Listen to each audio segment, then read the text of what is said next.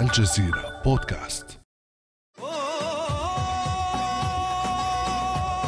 أنا دمي فلسطيني فلسطيني فلسطيني. أنا دمي فلسطيني. مرتدين أجمل الحلل وأبهاها اجتمع أهالي القدس على رصيف محطة القطار. بعد ثلاث ساعات من الانتظار وصل أول قطار إلى القدس. تعالت الزغاريد وابتهج الحاضرون لحدث افتتاح محطة القطار الذي ترويه المؤرخة الفلسطينية بيان الحوت. كان في الواقع حدثا لا ينسى. جاء من الأستانة يعني من إسطنبول وفد يمثل الحكومة العثمانية على أعلى المستويات. وكان أيضا جميع السفراء والقناصل المتواجدين في مدينة القدس. والمدينة بأعيانها بعائلاتها البسط السجاجيد كل موجودة. وأيضا الأطعمة والشراب للجميع كان متوفرا والناس بالانتظار. وسط هذا المشهد المشرق من تاريخ فلسطين وبعد عقود حلت النكبة وجاء غرباء إلى أرض لها أصحابها واقتلعوا البشر والشجر كما يروي المعمر اليافاوي إسماعيل أبو شحاتة متحدثا عن ردة فعل والده الشيخ أبو شحاته عندما انتزعت منه أرضه. أخذوا الأرض ما حسش. لما أجوا يخلعوا الشجر انجن قعد يعيط زي الولد الصغير وقلب كان معدي التسعين سنة. قلب وديناه على السبيطار ومات. فقع. هذه قصص من تاريخ فلسطين. يرويها فيلم وثائقي من إنتاج شبكة الجزيرة يحمل عنوان فلسطين 1920 فلماذا اختار الفيلم هذا التاريخ ليبدأ الحكاية؟ وما أهميته في تاريخ فلسطين المعاصر؟ وما الذي حدث بين عامي 1920 و 1948 وكيف غير الاحتلال وجه فلسطين بعد أمس من الجزيرة بودكاست أنا خديجة بن جنة.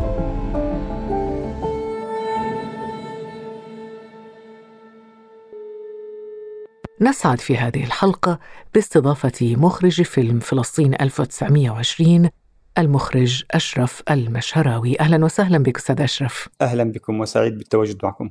أستاذ أشرف المشهراوي طبعا هناك ما لا نعرفه وهناك ما نعرفه عن فلسطين. ما الذي لا نعرفه بعد عن فلسطين ويحاول الفيلم تسليط الضوء عليه؟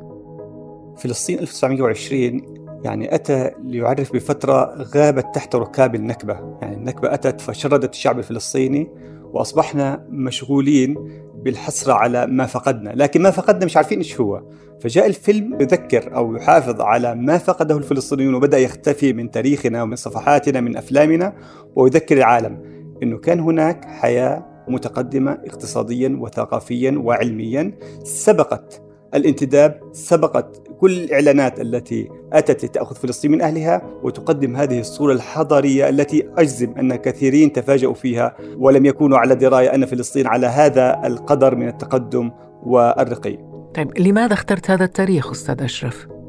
تاريخ 1920 تاريخ مهم جدا في تاريخ الشعب الفلسطيني.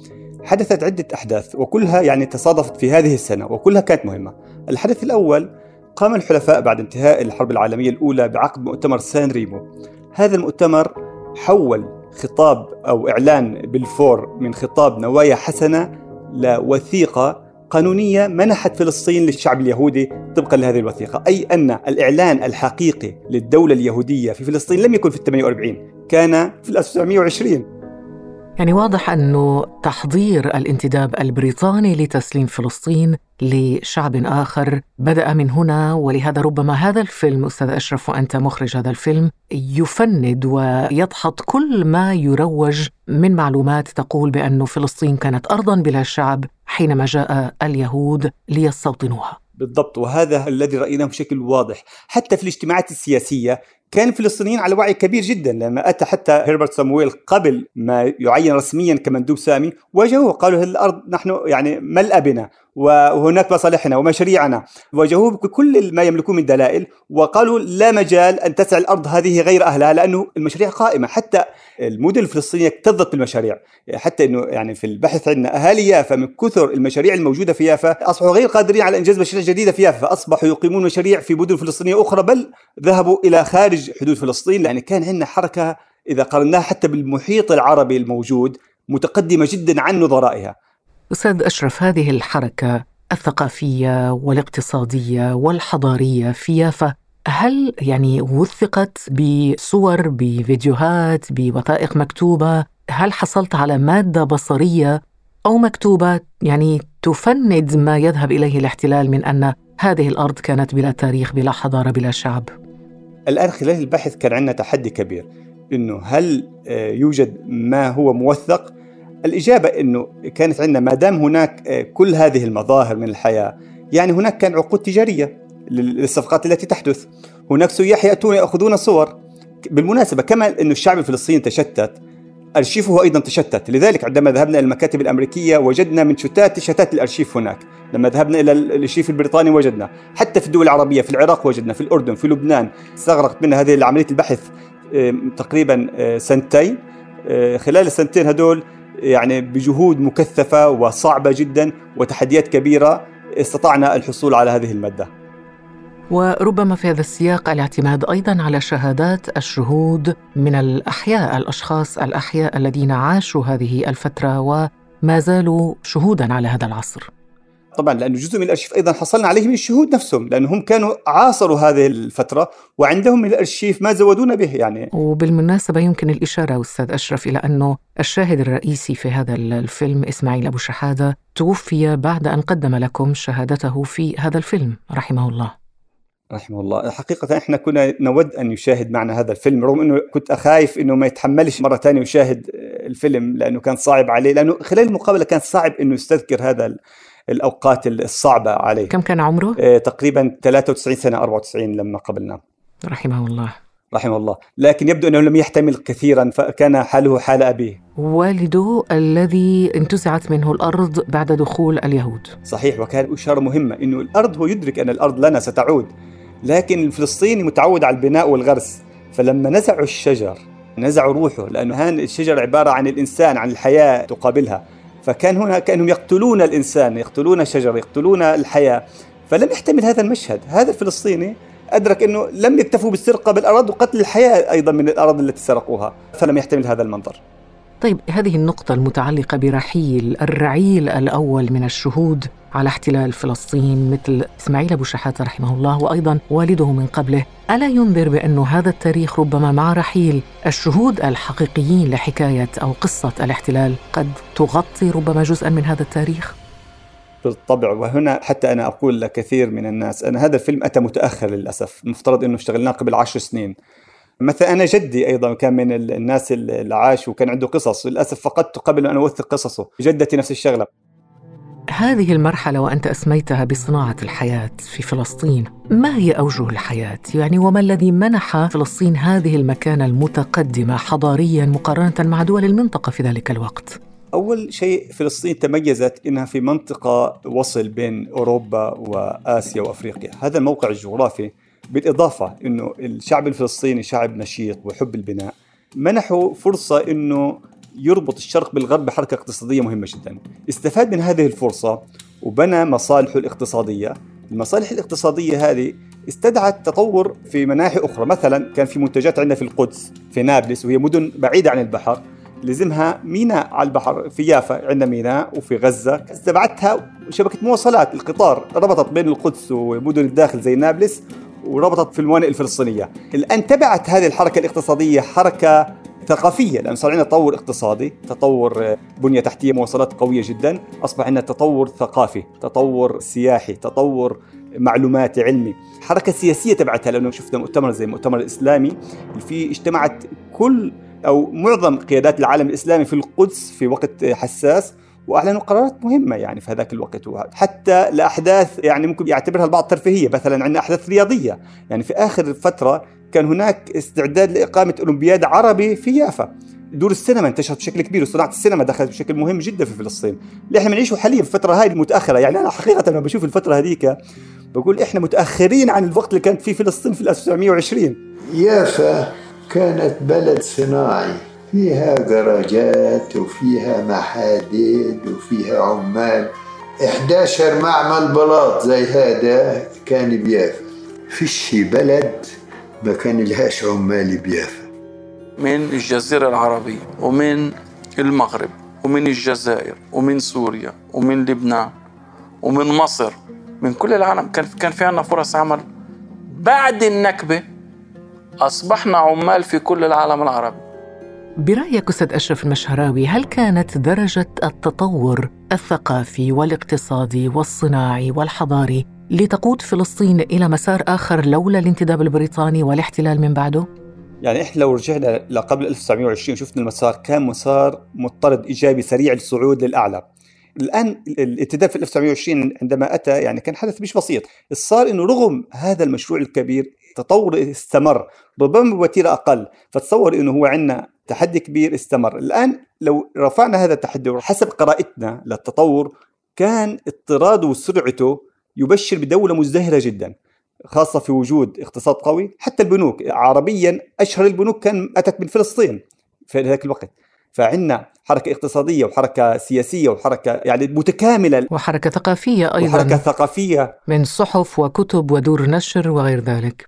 أكثر من عشر صحف حتى المشاهير الفن العربي زي إم كلثوم وغيرها كان لهم يعني زيارات متكررة في فلسطين وحفلات ثابتة. يعني كان التطور الموجود. يعني إم كلثوم غنت بفلسطين؟ غنت بفلسطين. وحتى يقال لكن لم نتأكد من هذه المعلومة أنها أخذت لقب كوكب الشرق من مقهى اسمه الشرق فسموها كوكب الشرق. هذه يعني تداولها أهل حيفا يعني بالذات يعني لأن في حيفا هذه معلومة جميلة. آه. ف بس إحنا ما قدرناش نوثقها بشكل علمي فإحنا في الفيلم كنا حريصين بس قدرنا نوثقه بشكل حقيقي وعلمي يعني كان عندنا تواتر له قدرنا نحطه حتى ندخلش في أي جدل. القدس كانت معلم سياحي مهم جدا سواء أتباع الديانة الإسلامية أو المسيحية. فكانت أيضا تشكل حركة كبيرة جدا ذهابا وايابا للعالم في السياحة. طيب في السياحة ولكن على المستوى الديني أيضا كيف كانت القدس في تلك المرحلة بالنسبة لتعايش الأديان الموجودة فيها؟ الآن يعني أنا جاي من برضو من فلسطين يعني الانسجام إحنا ورثناه من هذيك الفترة انسجام كبير جدا يعني لا تكاد تجد فرق بين المسلم والمسيحي بالعكس عندنا المؤتمرات المؤتمر الإسلامي المسيحي هو أول المؤتمرات التي خرجت دفاعا عن فلسطين في 1920 حتى قبل في 1919 عندما بدأوا يستشعروا بالخطر والحديث عن إنه في مشروع قادم لفلسطين كان هناك يعني حركة مسلمة مسيحية متعاضدة في وجه المشروع الصهيوني. تمثلت نقطة التحول الذي حدث بين عامي 1920 وعام النكبة 1948 في إعلان الانتداب البريطاني الذي مهد للمشروع الصهيوني إلى غاية النكبة. نعود إلى إسماعيل أبو شحادة يقول. اللي صار بال 48 بنحكاش اللي صار بال 48 بنحكاش اللي صار بال 48 بنحكاش وأنا شفت كتير. انت بتصدقي إنه يافا ما ضلش فيها 30 عيلة. يافا العزيزة لي وطن وهي الحنا وهي السكن. خلاص تعبت تكفي يا عم. بكفي. هذه شهادة مؤثرة لإسماعيل أبو شحادة اللي صار ب 48 ما بنحكاش. أشرف المشهراوي أنت التقيت إسماعيل أبو شهادة وأخذت منه هذه الشهادات المؤثرة في الحقيقة عن يافا وتاريخ يافا وتلك المرحلة التي لم يبقى فيها سوى 30 عائلة؟ تصور إحنا بنشوف الفيلم وإحنا مجرد أبعاد ومتحسر على اللي بيصير. فما بالك بواحد عاش يعني هذا التقدم هذه الحياة المرفهة وفجأة يعني أخذوا بيته وأخذوا أرضه. وأهل يافا مش يا ريت ما خلوهمش في بيوتهم. أخذوا 30 عيلة وحطوهم في جيتو. وسكنوا معهم في بيوت يعني بيوت صادروها حطوهم في بيوت أخرى في مكان صغير في يافا. وسكنوا معهم يهود. تصور كل هالفقد اللي يصير يعني هو مش قادر يحكي الرجل لأنه فعلا أنا مقدر إنه حجم الخسارة صعب إنه حتى يسترجعه ويتحمل استرجاعه. يعني لا يصدق حجم الخسارة. يعني حتى أنا ما قدرتش أكمل يعني أسمع إيش ممكن يحكي بعد هيك. يعني الموضوع بيستاهل بيستاهل طبعا هذه شهادات مؤثرة جدا وهؤلاء الكبار يرحلون أستاذ أشرف. لكن الصغار لا ينسون وتاريخ فلسطين سيبقى منارة للأجيال المقبلة. أنت من خلال إعدادك لهذا الفيلم ماذا تريد أن تقول أو تنقل كرسائل للأجيال القادمة؟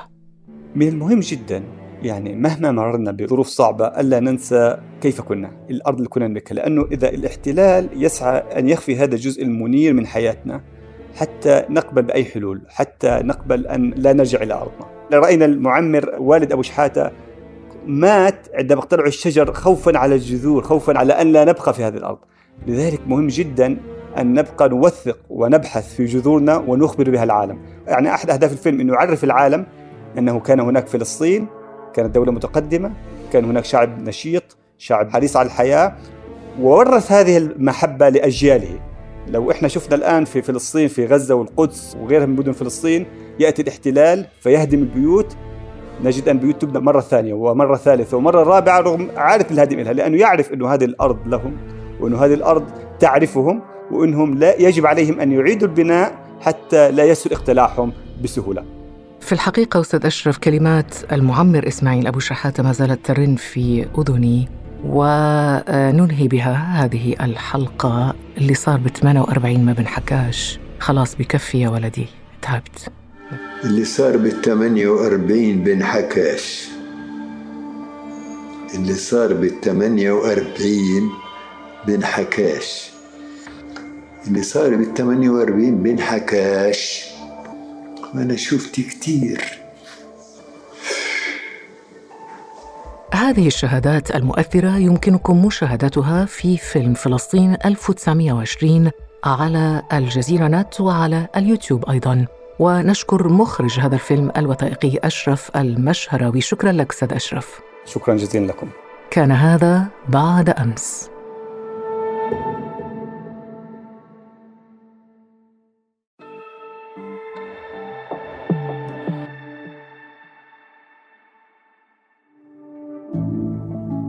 على تواصل مستمر مع الجزيرة بودكاست ولا تنسى تفعيل زر الاشتراك الموجود في تطبيقك لتصلك الحلقات يومياً.